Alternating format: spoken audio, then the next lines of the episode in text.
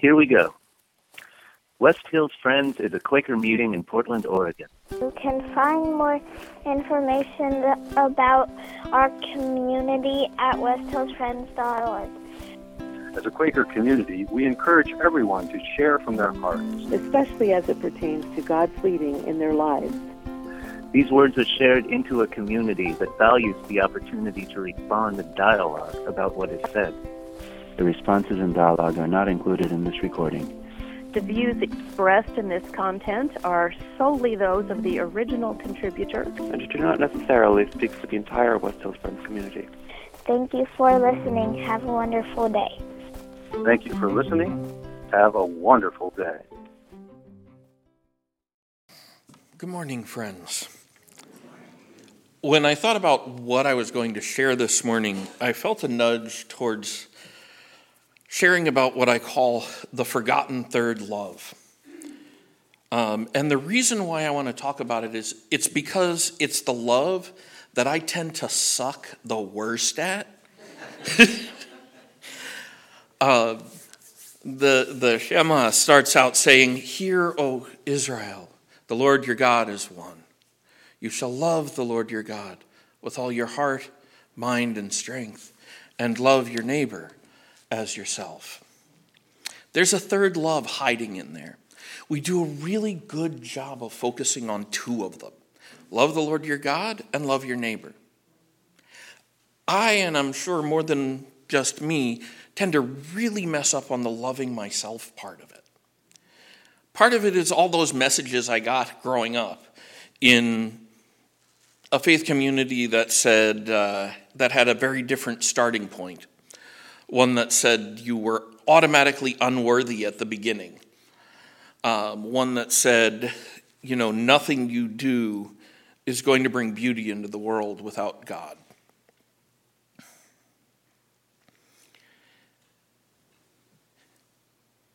Those messages are hard to overcome, and they're compounded by all those other fun messages we get through our media. The ones that say, unless your body looks like this, you're not worth loving. You know, if you happen to smell like this and don't use this product, well, you're not worth loving. If you want to be loved, you have to change yourself to fit this preconceived idea. And it's really hard to struggle against those especially if you're somebody like me who tends to be on the larger side. Um, we get all those messages too.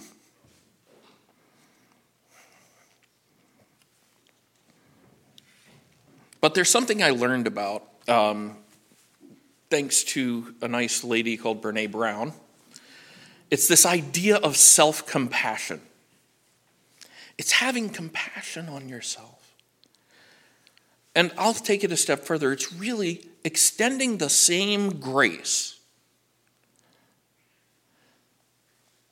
extending the same grace we tend to extend to the people around us, and extending it inward.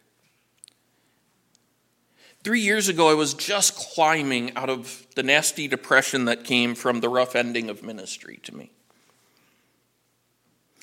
Um, just finally clawing out when I was in a bike accident that scrambled my brain, caused years of pain, and plunged me into a tailspin of depression and shame. Because my brain, it didn't function quite right anymore. Or at least not the way I thought it should function quite right. I had to learn all about these new limitations and try to push them to see if they were permanent or temporary.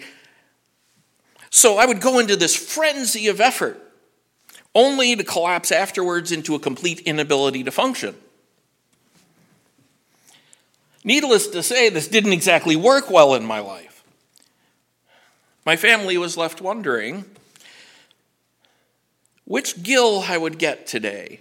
Would I get the gill who was slightly functional?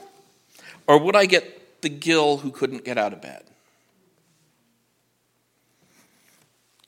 Shame spirals are nasty, and it usually takes a pretty hefty jolt to get out of them.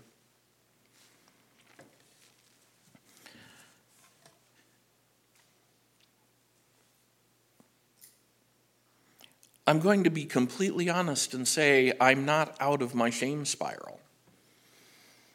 And I don't know if any of us ever really fully can say we get out of shame spirals.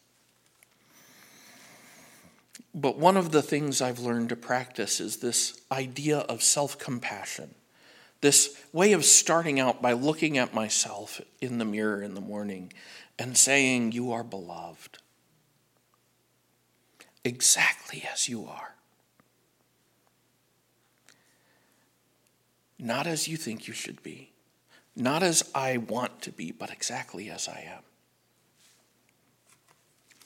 And it's in that daily practice that I find the power and the strength to start living a little better into my best self.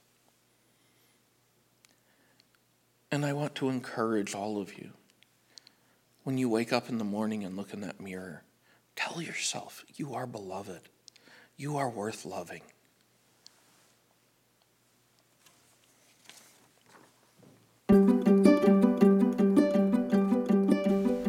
Hey, thanks for listening to our podcast. We're really happy that so many of you are finding it to be helpful and as a way to stay connected with what's going on with us here at West Hills Friends. If you'd like to stay connected with us in other ways, we have a couple options for you.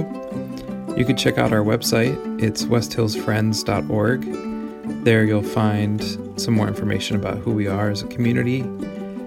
You can also follow us on Facebook. We have a Facebook account by just searching for West Hills Friends. You can also follow us on Instagram. We have a Instagram account with the name West Hills Friends. So we hope that you'll get connected with us in other ways. And again, thanks for taking the time to listen to this podcast.